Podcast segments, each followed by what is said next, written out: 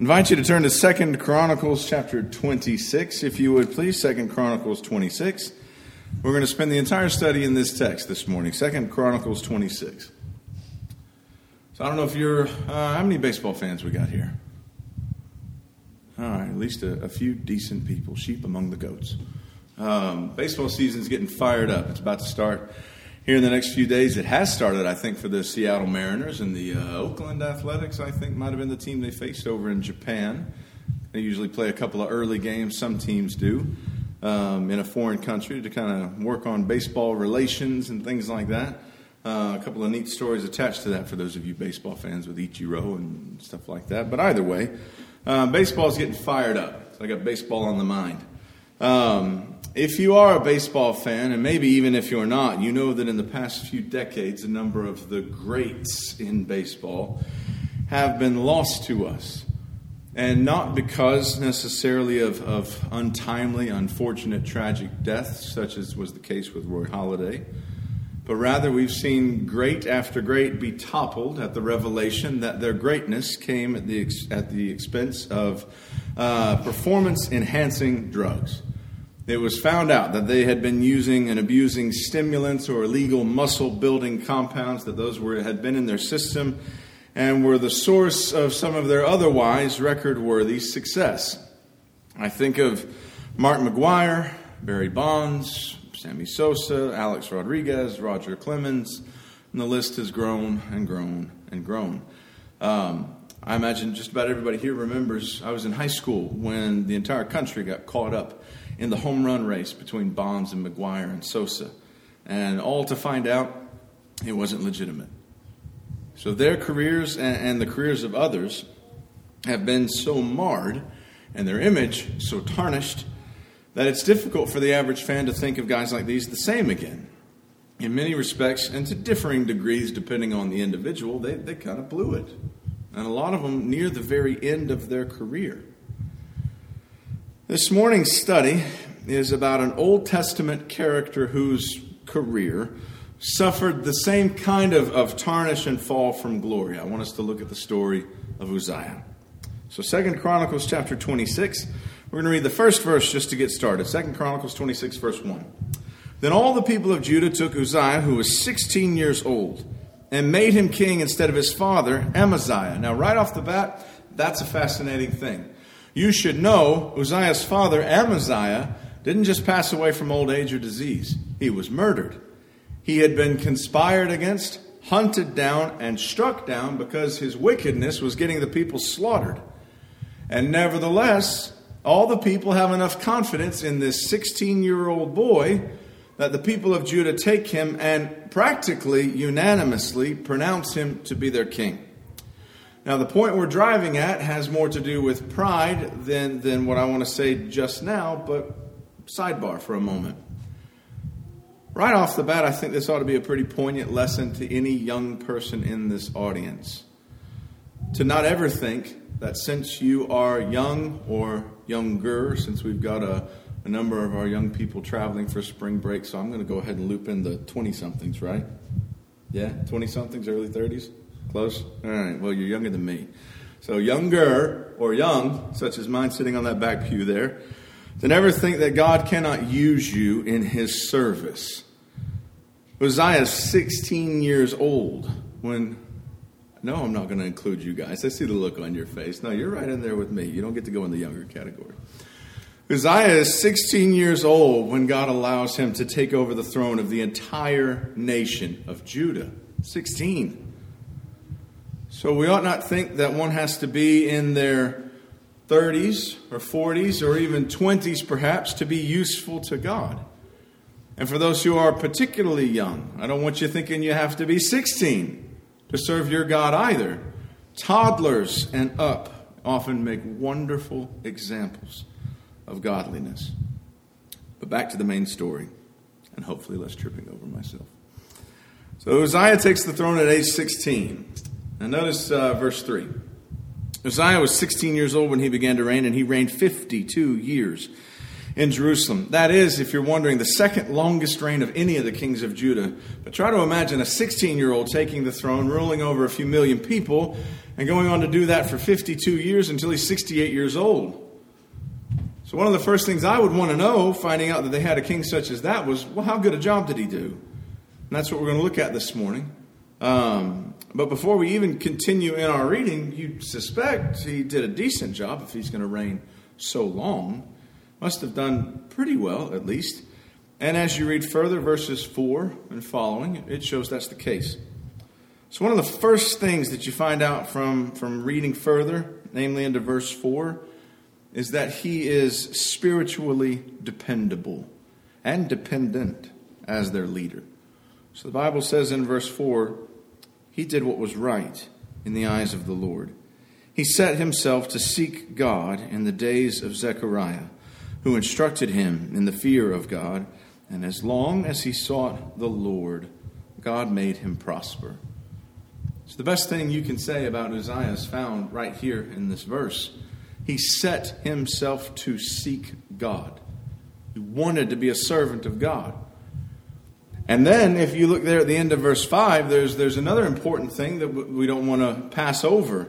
That with Uzziah, as long as he sought the Lord, God made him prosper. If you like to underline verses in your Bible, that's a good one. As long as he sought the Lord, God made him prosper. So the principle of this voice sim- or verse, simply put, is that as long as you seek the Lord, the Lord will give you success. Now, that may require you redefining your view of success. When my life gets out of this world, only what God intended for it to get, be that serving Him in, in blessing or suffering, as Paul put it, in abundance or abasement, then that's success. So, as long as we set ourselves to seek the Lord as Uzziah did, we will find God defined success. So Uzziah was, was a spiritually dependable leader for many of his years. The people could count on him to lead them in the direction of the Lord. If you're wondering from a few studies ago when we talked about uh, Israel and Judah's history and the need to tear down the high places, Uzziah did not. He was not the one who finally tore those down. Hezekiah was. But Uzziah was a good king for most of his days along the way. And it was because Uzziah was dependent on God. And you and I need to be also, of course. And since Uzziah looked to God, I want you to look at what God did for him. Um, in those days, it's still pretty much that way, uh, or this way in, in parts of, of our world. Um, a great leader was also a great military conqueror. Uh, we don't really think of that uh, that way in our country because we don't go about a conquering. Um, but we still call our president the commander in chief. He's still the one who's in charge of that sort of thing. And Uzziah becomes a great military conqueror. In verse 6, and this is a remarkable thing to read when you think about how much of a plague the Philistines were for the Israelites all throughout the Judges era and whatnot. In verse 6, he goes to war against the Philistines, the fiercest people of his day. And when he breaks, he breaks down the walls of, of Gath and, and Jabneh and Ashdod, he conquers some of their most powerful cities. And while he's at it, he built some of his own cities in Philistia.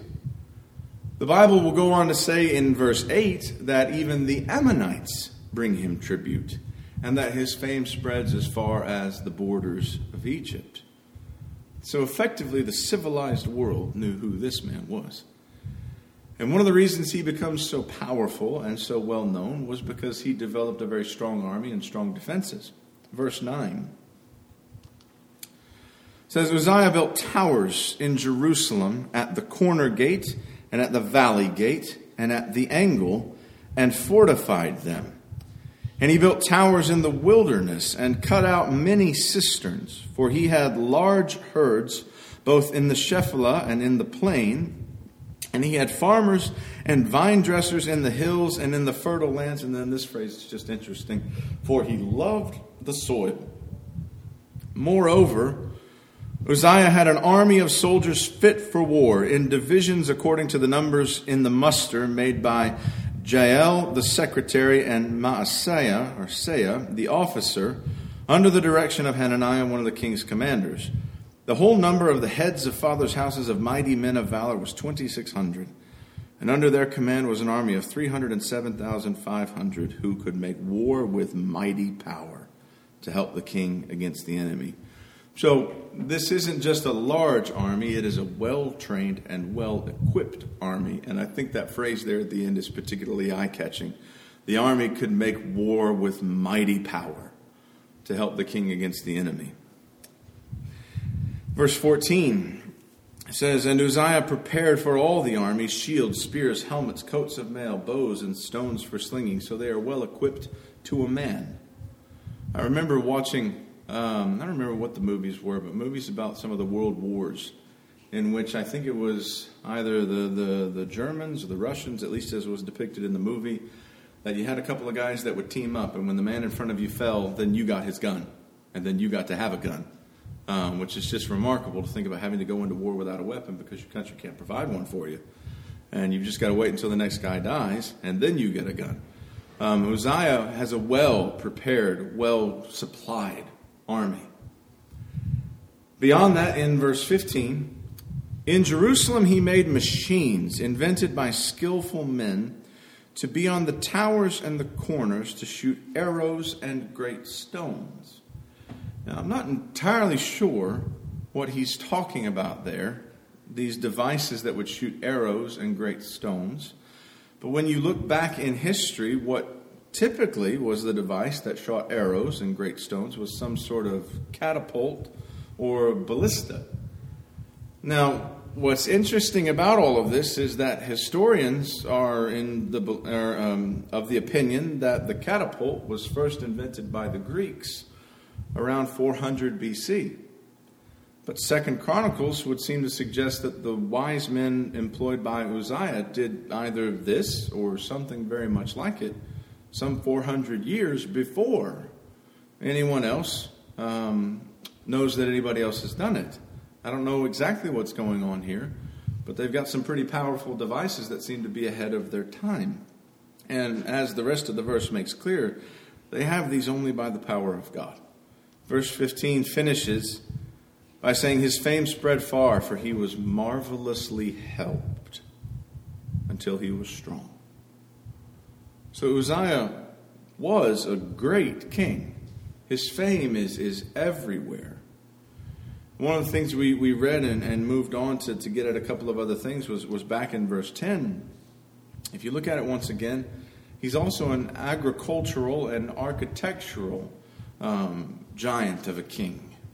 He builds these great cisterns, he waters the lands, he produces a tremendous number of crops. His people are as well provided for by God through him as God is providing for him. So I think reading through this set of verses, you can't help but be impressed and think this guy was good. And he was good for a long time, and all because he sought the Lord and God blessed him in return. And he was, without a doubt, one of the, the finest kings Judah ever had. And then verse 16 brings you to a new paragraph.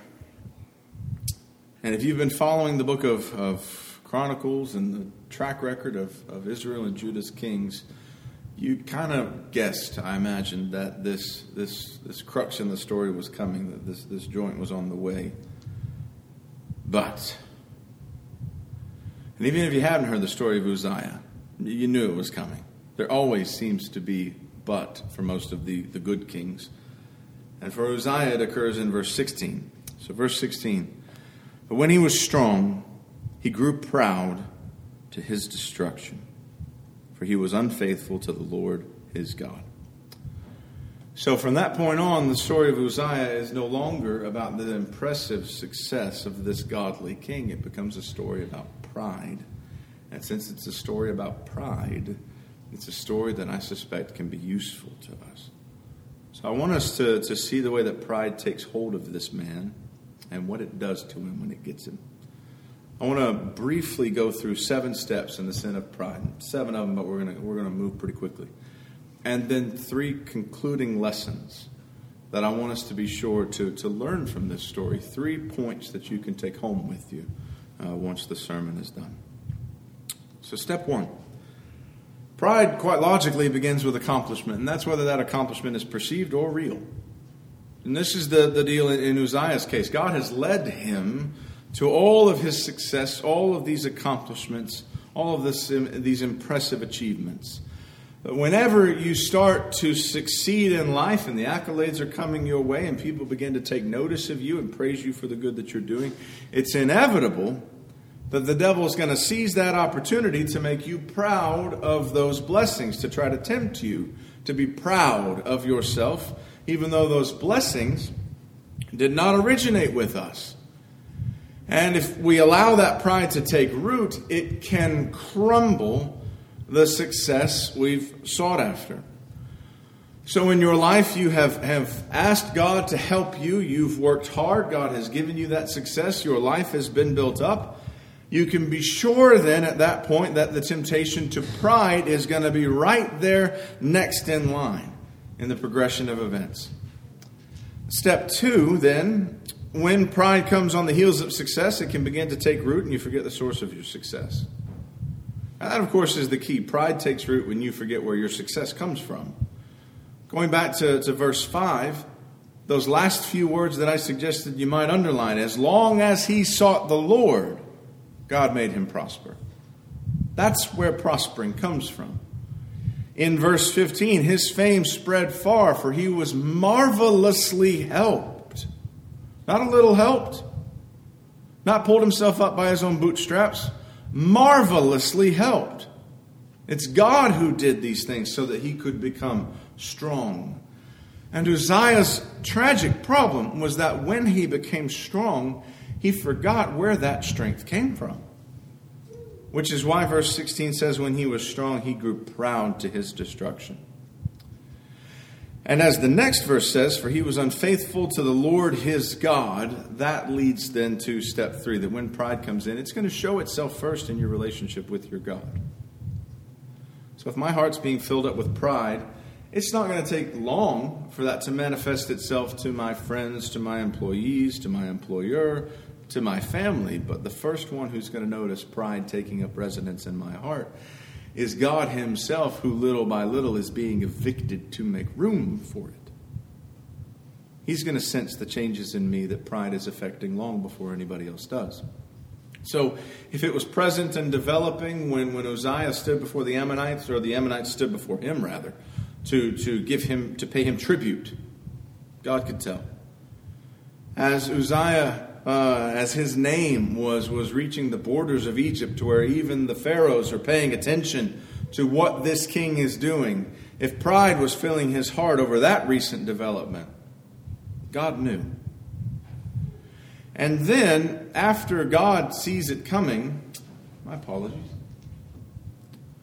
comes step four, when pride will cause you to do things that are not right to act in certain ways, speak in certain ways, and everybody else starts to pick up on the problem. So when I become prideful, I forget about the Word of God and I begin to do things that are contrary to it. I begin to do things my way because it started to be about self. So, reading further with verse 16, it says, But when he was strong, he grew proud to his destruction. For he was unfaithful to the Lord his God and entered the temple of the Lord to burn incense on the altar of incense. Now, of course, the problem with this is Uzziah is, is, is a king, he's not a priest. So that's a responsibility only a priest can undertake. And what effectively has happened is that David has become Saul. And what I mean by that is David was the man after God's own heart. Uzziah set himself to seek God so, someone of that kind of character has now become like someone of the other kind of character, namely Saul, who in his pride also offered sacrifices, dared to do that sort of thing. And then for step five, as it was with Saul, it is with Uzziah that this arrogance then leads to confrontation. I believe it was last week's bulletin that talked about Saul offering the sacrifices because Samuel didn't get there in, in time. So he went ahead and did things his way. Um, or no, that's this week's bulletin. Excuse me, I kind of do them like five or six days in advance, so I, I get I get off. Um, in verse sixteen or seventeen, You've got a very brave priest that decides to, to stand up for the Lord and dares to confront this mighty king of renown. Verse 17 But Azariah the priest went in after him with eighty priests of the Lord who were men of valor. And they withstood King Uzziah and said to him, It is not for you, Uzziah, to burn incense to the Lord, but for the priests, the sons of Aaron who are consecrated to burn incense. Go out of the sanctuary, for you have done wrong, and it will bring you no honor from the Lord God. So, if pride begins to develop in my heart, then some brave, godly person who loves me is going to eventually confront me about my pride. Which then likely can, can lead then to, to step six, and that is that when pride's confronted, it gets angry. Proud people don't think anybody has the right and the authority to confront them because they're above, not others. So when, when pride takes up residence in my heart, I think I have the ability and the right to set the rules. And anybody who comes in here telling me I got to do otherwise, it, it's, it's frustrating. And Uzziah in verse 19 becomes furious which then leads to the seventh and final step, and that is the fall. So, starting in verse 19, if you want to read along with me, verse 19. Then Uzziah was angry. Now he had a censer in his hand to burn incense, and when he became angry with the priests, leprosy broke out on his forehead in the presence of the priests in the house of the Lord by the altar of incense. And Azariah the chief priest and all the priests looked at him, and behold, he was leprous in his forehead. And they rushed him out quickly, and he himself hurried to go out, because the Lord had struck him. So after pride has its full effect, there's always going to be a fall. Proverbs 16, 18. Pride goes before destruction, and a haughty spirit before a fall. So if a fall is on its way, you can trust that the haughty spirit is going to get there first and right behind it's going to be that fall. And the priests, they can't make Uzziah leave the temple. He's too prideful for that. But God certainly can. And the same God who has been blessing Uzziah and prospering him because he's looked to the Lord and has exalted him, that same God now brings him low because Uzziah has forgotten his place before his God. So let's finish out the chapter, verse 21. And King Uzziah was a leper to the day of his death, and being a leper, lived in a separate house, for he was excluded from the house of the Lord. And Jotham his son was over the king's household, governing the people of the land. Now, the rest of the acts of Uzziah from first to last, Isaiah the prophet, the son of Amos, wrote. And Uzziah slept with his fathers and they buried him with his fathers in the burial field that belonged to the kings, for they said, He is a leper. And Jotham, his son, reigned in his place. Now, that's an interesting text as you read it. I want you to notice two things that are said. First off, they buried him with his fathers. That sounds like the typical sort of thing that would happen when a king passes away. But the rest of it doesn't. In the burial field, that belonged to the kings, for they said he is a leper. So something's going on here. It says they buried him with his fathers uh, in a burial field that belongs to the king. That's not the places where kings were buried. Kings had tombs within the city of Jerusalem. That's not where they bury Uzziah. As you go throughout the accounts of, of, the kings and chronicles, whenever a king dies who is a good king, especially if he was, was a righteous king, they bury him in the tombs of the kings, if not near the, the tombs of David and his sons. If the king is particularly sinful, sometimes they'll still bury him within the city, but on account of his sin, he'll not be buried in the tombs of the king. Uzziah's not even afforded that token. It would seem he's buried outside the city. We don't know precisely where this field would be, but it's described differently for Uzziah than it is for any of the other kings who are buried elsewhere uh, than the tombs, which just leads me to think it's a, it's a different place than even that alternate burying location that, that they would provide for kings in other cases. And the reason for that is, is stated quite clearly. is leprosy. So the disease that, that's placed on him by the curse of God, that's, that's placed on this man who had been previously so remarkably blessed. 52 years he serves as king, and most of that time he is a good man and a great leader. But as he continues to prosper, his pride begins to grow to the point that God strikes him down and he is remembered as the once great king who died a leper. And I'll tell you, I think in, as much as the start of his life is a lesson for young people and the service they can render to their Lord no matter their age, I think the end of his life is, is a lesson for those who are older. That you can spend many of your years faithful to the Lord, and if you're not diligent, be found wanting when the Lord returns. That is, after all, the message of the parables that we've been looking at lately. Disciples making sure that even if the master seems to take until the, the third watch of the night, that they're still ready. And the second thing I'll, I'll note just about the, the conclusion of Uzziah's life uh, the final thing about pride is that when your heart is filled with it and your fall comes for you, often enough people remember, remember you largely for the pride and the fall that it brings about. They don't remember you for all the good in your life that came prior to that. So, what are some lessons that we might take out of this? I want to give you three as we close, in addition to some of the ones that we've just pointed out along the way. Lesson one we ought to realize from Uzziah's life that there is no genuine success possible apart from God. It's God who makes Uzziah to prosper, it's God who marvelously helps him. So, if you're enjoying success and blessing in your life, it is from the Father above. And you and I've got to work hard not to forget that. Any achievement you accomplish at work, working hard and putting in the hours and the training and the schooling and the practice and all that kind of stuff, even that you do by the strength your God has given you. So every blessing you and I have, no matter what part we've played in it, ultimately is sourced from the Lord. And to remember that means I've got to stay humble.